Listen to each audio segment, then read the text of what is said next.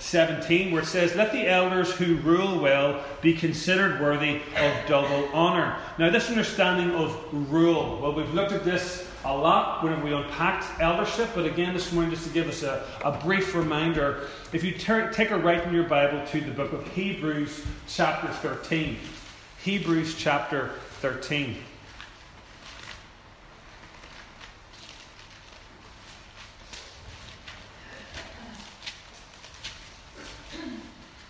Hebrews 13, 17. Where it reads, Obey your leaders and submit to them, for they are keeping watch over your souls, as those who will have to give an account. Let them do this with joy and not with groaning, for that would be of no advantage to you. This understanding that yes, that the church is to obey its leaders, but they are to obey leaders specifically that understand that they are keeping watch over the souls of the congregation. People who are in an eldership position have to realize that this is a noble task to undertake, but also there is massive consequences in standing up, preaching and teaching, or leading the church uh, if you're going to venture into anything that is not biblical. So you are to respect and, and submit to those in leadership if they are keeping watch over your souls as those who will have to give an account. Let them do this with joy, not with groaning, for that would be of no advantage to you. So, immediately, whenever he says those who rule well, you're taking into the understanding passages like Hebrews. We could turn to many different ones, but as I said, we've unpacked this before already. So, as it says, the leaders or the elders who rule well be considered worthy of double honour. Now, we'll come back to that term honour. We'll read on, especially those who labour in preaching and teaching. Now, again, this is a misconception for many in the church where we use this word labour, we use this word work. We have an ongoing joke amongst many uh, church members how the pastor only works once on Sunday. And yes, that may be true for some, but unfortunately, that's not true. We're having, if you are a teaching elder, you're drawing from personal study throughout the week, coming before the Lord with a ruling understanding in your heart of Lord. I have to be held accountable for every word that I speak. I have to stand before your judgment seat being the shepherd and overseer, as long with in this church, Elder Ian and Elder Leslie, and we have to give an account for the doctrines we set in place, for the understanding of your word we set in place, and for the practicing of that word, particularly whenever we are the ones called to go to those who may be in error, for called to go to those who may be in sin, and to rebuke or to admonish, to lift up, or in some cases to have to actually be the chastening hand of the Lord in the tearing down of somebody who've caught up in habitual sin. So it's this understanding of labour. And I want to just understand a little bit more if you turn to 1 Thessalonians chapter 5 verse 12. 1 Thessalonians chapter 5 verse 12.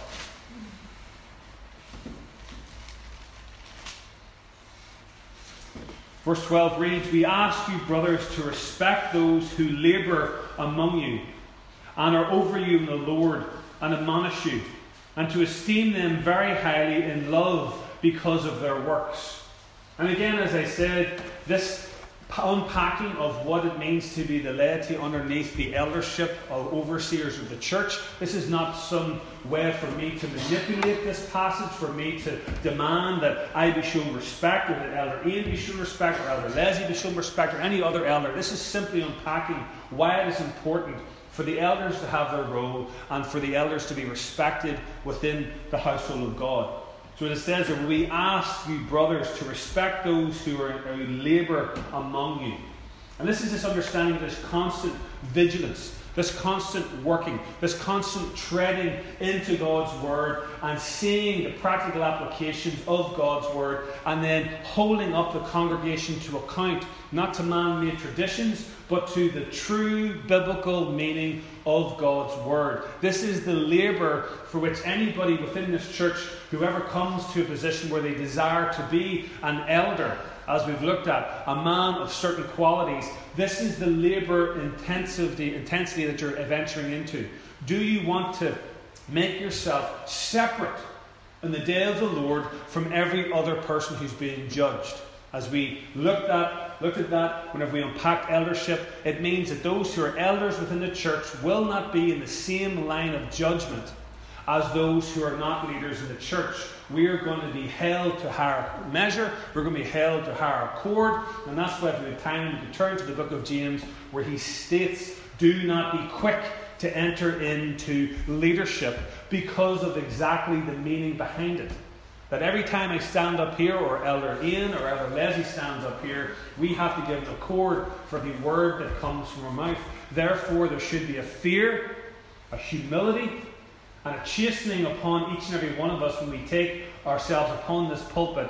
That this is not a position given to us by man, but this is a calling given to us by the Lord. Therefore, you do not respect the man, you respect the calling. You're called to respect those who labor in the word and minister in prayer for your behalf, for your edification, for your growth.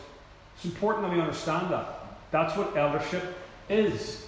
It's not something that we can attain to so we can have some sort of position amongst the culture or the society that we're in to be able to say, hey, I'm an elder. Oh, well, you must be a certain type of person. No. It is a thing that you should come to fearfully. Am I called by God Almighty to be a minister and to labour amongst His people and to take the position of humility underneath the chasing that may come and understand that I will be judged heavier? Is that what I desire? And is my desires based upon God's calling, or is my desires based upon the fact that I desire to be in that position? And that's exactly what's happening within the church in Ephesus. Women were desiring to be teachers and, and preachers and elders, even though they were told specifically they were not allowed to be.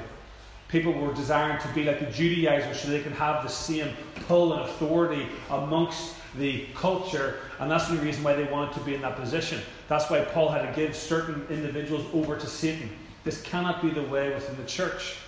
And unfortunately, today, we find ourselves people entering into a shepherding position that do not understand what it means to labour. They enter into shepherding position because it's a family tradition. It may not be a family calling upon my son Isaac or any other sons I may ever have. I don't know. God willing, whatever happens. But right now, on my son Isaac, he may not be called to be a minister, teacher, and shepherd of the word just because I was. It's not a family tradition, it is a specific individual calling placed upon each and every person, and maybe someone even within this church setting now, that one day you might shepherd this church. And the reality of it is, is that there is not one elder over the whole church. There is not one popeship. It is a plethora of elders more than two, hopefully, that rule well together, chosen from amongst its own people. That being said, back to 1 Timothy. Let the elders who rule well be considered worthy of double honour, especially those who labour in preaching and teaching. Now, what is this double honour? We've unpacked this word honour whenever we looked at widows, same as we unpacked honor your father and your mother. Honoring is what we've just said there is a respect. It is to be able to be given a certain status within the church. It is an honoring, yes, by name, honoring, yes, by position, but it's also an honoring by financial aid. And again, this isn't me talking about I would like a pay rise as a pastor. This is just understanding the Word of God and why pastors are called to be in the position that they're in. And are pastors biblically meant to be like Paul, who was a tent maker, or are they meant to be supported by the church? Because that's a popular narrative now. And I think we need to explore it. To give the text its proper understanding, does it mean honour, especially those who labour in preaching and teaching, with regards to financial honour. So, what I want to do this morning is I want to answer this biblically out of no other context apart from what God commands through His Word. So, I want to start this morning if you turn to the book of Acts. Acts 18.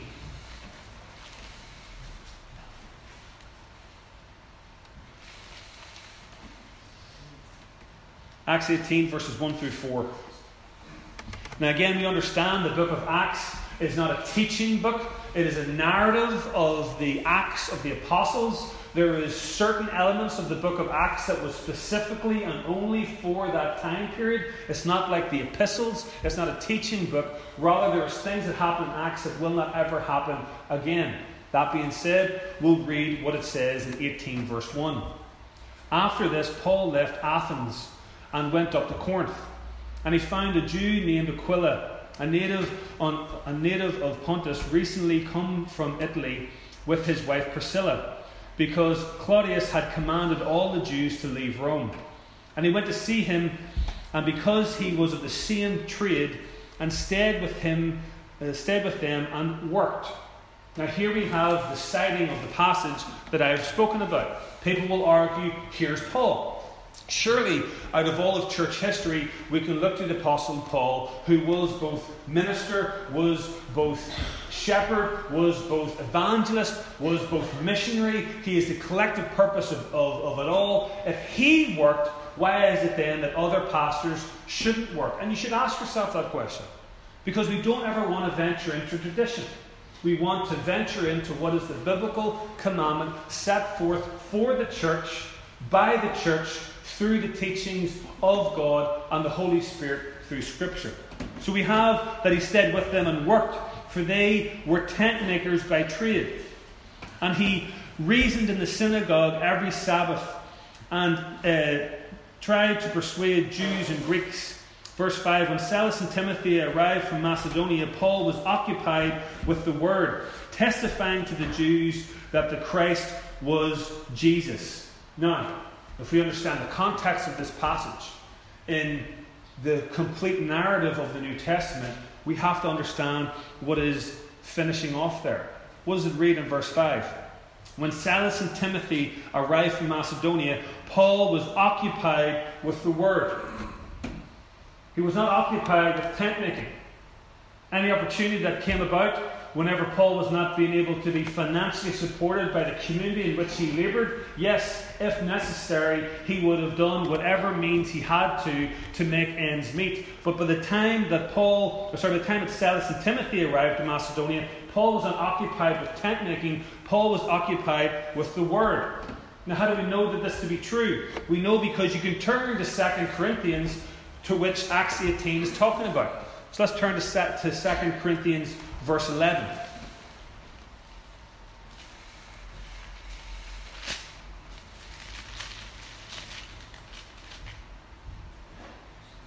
Sorry, 2 Corinthians chapter 11, verse 7. Now, Paul here, he's come out of talking about false apostles, and he says in verse 7 Or did I commit a sin in humbling myself? So that you might be exalted, speaking here to the church at Corinth. Because I preach God's gospel to you free of charge. I didn't demand a wage. I didn't demand that you support me. I did it freely for you so that you may come underneath the understanding of the true gospel and come to an understanding that you are a grave sinner and that you had a need for a Saviour who was indeed Christ. So he did it for free. I robbed other churches by accepting support from them in order to serve you. Everybody's wrote that. I robbed other churches, as we read about in Acts 18, which we just read, where he says he left and he found Priscilla and Aquila. He found uh, Priscilla understand that he was under the same trade. Both of them were tent makers. There was an element of him working, but also he says there he robbed other churches. But why would he have robbed other churches? Because he was taking money from other community groups that he had planted churches in that understood the commandment of God to support labourers in the preaching and teaching of the word. And he took their money in order to be able to be a missionary in and amongst the people at Corinth. We talk of it today like missionaries. We could send a missionary out from this church. He could go to the deepest, darkest, far flung reaches of this world, into tribal reaches, into people who may not have ever heard of the gospel. It's getting to the stage where you could just go somewhere in Northern Ireland or Ireland, you can nearly find people like that. But that being said, we as a church would support him in the ministry and in that labour until what? The church is established until there is enough people within that church to support its own pastor. And Paul makes it clear here I didn't charge you, Church of Corinth. I laboured in tent making whenever I had to, but I also took financial support from other churches that should have been supporting me. It should have been from amongst your own people. That you saw the fact that I was preaching and labouring God's word and that I deserved, rightly deserved, a wage from each and every person for doing that. Let's make sure that that's what he says. I'm just leaning into that. He goes on and says, I robbed other churches by accepting support from them in order to serve you. And when I was with you and was in need. So this is important. He was so caught up, we read it, didn't we? With the preaching of the word. That's what it reads in, in Acts 18. It says, when Silas and Timothy arrived from Macedonia, that's important. Paul was occupied with, with the word.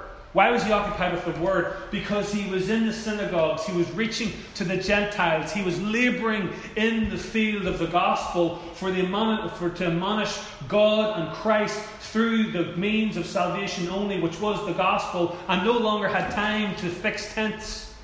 So what is it? What happens then? They're not supporting him.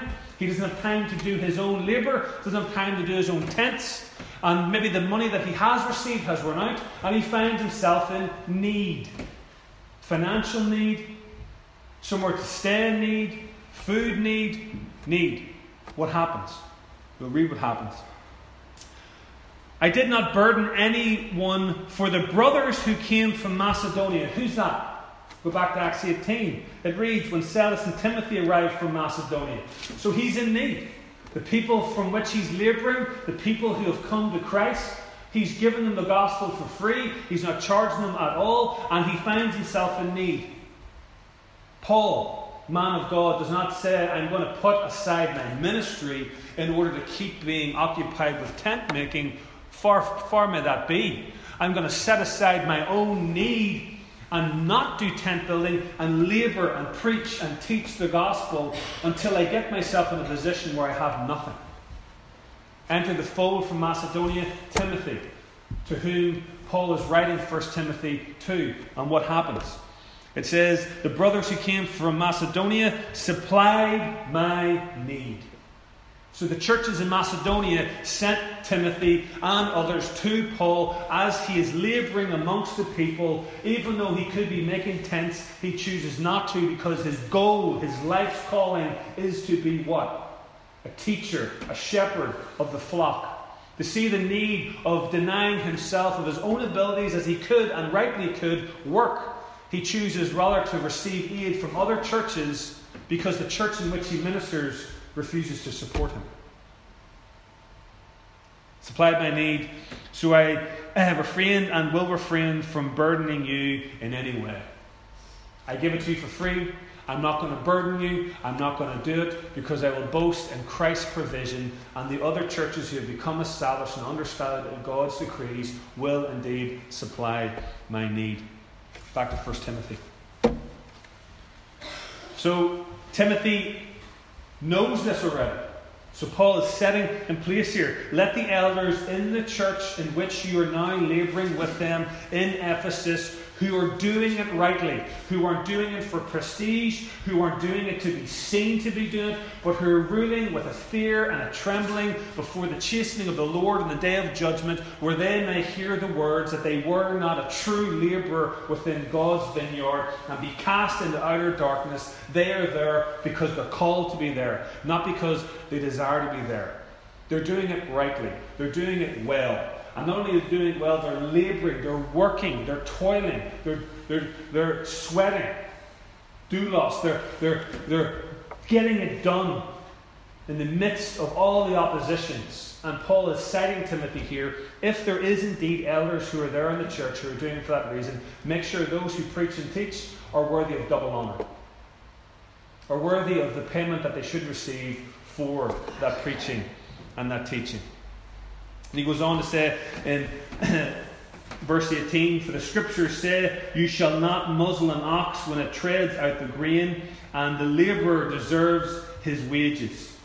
Now, again, what is what are we getting from that passage where it says the labourer deserves his wages? He's continuing it on, and he's actually citing a command of our Lord Christ. If anyone has in your Bible, that's why it's in red. Well, what's that speaking of? The laborer deserves his wages. Turn to it. Luke 10, verse 7.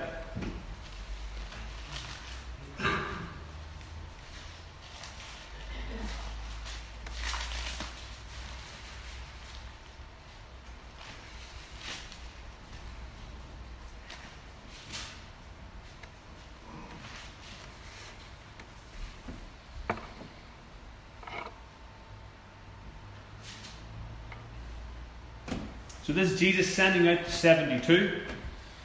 In fact, we'll just read it to get the context from verse 2, and it says, And he said to them, The harvest is plentiful, but the labourers are few. Therefore, pray earnestly to the Lord of the harvest to send out labourers into his harvest. Go your way, behold, I am sending you out as lambs in the midst of wolves. Carry no money bag, no knapsack, no sandals, and greet no one on the road. Whatever house you enter, first say, Peace be to this house. And if the Son of Peace is there, your peace will rest upon them. But if not, it will return to you, and remain in the same house, eating and drinking what they provide, for the labourer deserves his wages. Don't bring stuff. I am going to supply the need that you have through the people that you go to minister to. Stay in their houses. Eat what they give you to eat. Drink what they give you to drink because you deserve your wages. So, again, this is Christ setting forth at this stage there is no established church. They're simply sending out missionaries. And Paul here is coupling the sending out of missionaries to the continual sending out of God's word from a missionary platform of feeding the sheep, ministering and laboring within the context of the church. Back to 1 Timothy.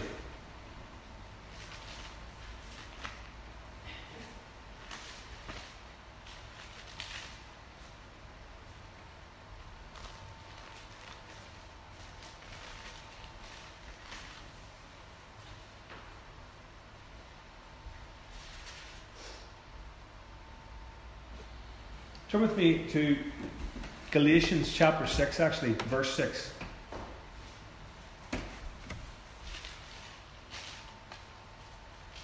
Will you find that? I'm going to find where I'm going to next. I've lost where I'm going to here.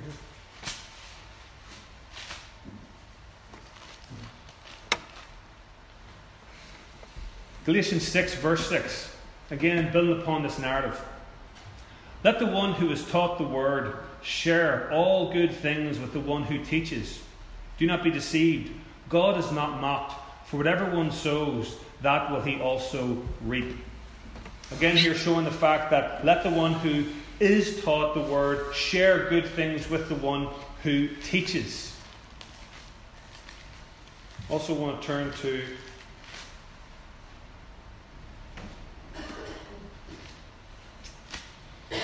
lost a couple of passages I want to bring you to. And of course, I've no notes to find out where, where they were.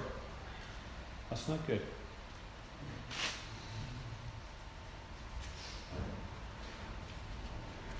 Anyway, back to First, uh, First Timothy, as, as I said. So again, we're coming to this understanding of you shall not muzzle an ox when it treads out the grain, and the labourer deserves his wages. So again, Paul sets in place here this total and complete understanding of how it is indeed the biblical commandment for each person to give accordingly to the church, but also to make sure that those who labour and teach in the church do not have to go and be a tent maker.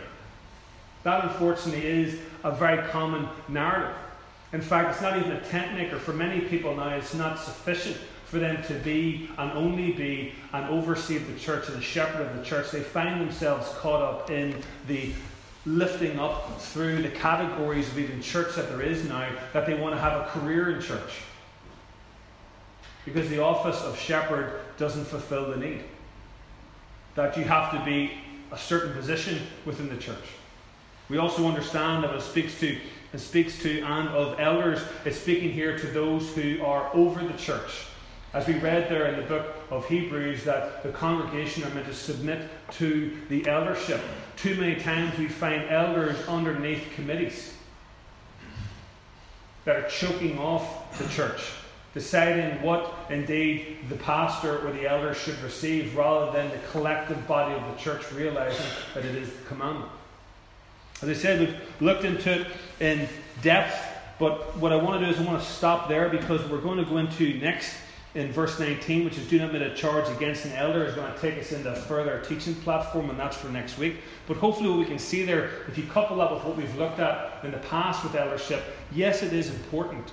This is again isn't for me to say this because I'm in the position. It's important for each and every person within this church to realize that it is a biblical commandment from Christ that every person who, la- who labours deserves their wages.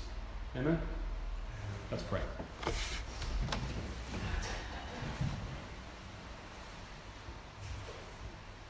Father God, we thank you this morning for this word.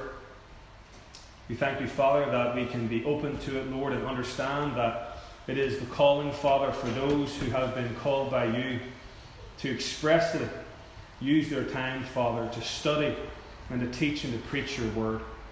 I thank you, Father, that there are those like Paul, Father, who find themselves in a position where they have the ability, Father, to lay upon other things to meet their need. But Lord, that is not your calling.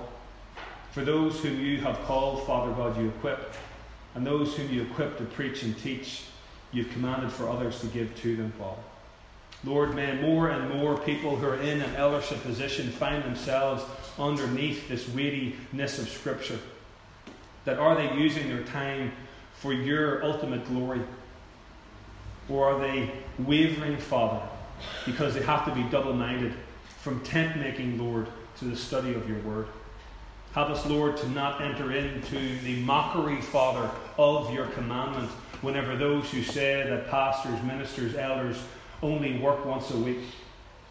Father, I ask, O oh Lord, that if there is any elders within this church, Lord, including myself or any other church, that see that their calling is nothing more than a half an hour platform on a Sunday morning, Father, that you remove them, Lord they do not see that they are going to stand before your almighty throne with the cherubim circling overhead, crying out, Holy, holy, holy, with every tribe, nation, people, and tongue confessing and bowing down to the Lamb, saying, He truly is Christ the Messiah, Lord of lords. And when every eye is fixed upon each and every elder who is shepherded throughout the course of church history, let everyone see, O Father God, that they took the vocation and the calling seriously. That they didn't allow themselves to become busy with other things, but rather that they became busy, Father, with the study, preaching, teaching of your word, O Lord. Father, we ask this in the name of our Lord and Savior, in Jesus Christ. Amen. We'll stand and close in worship.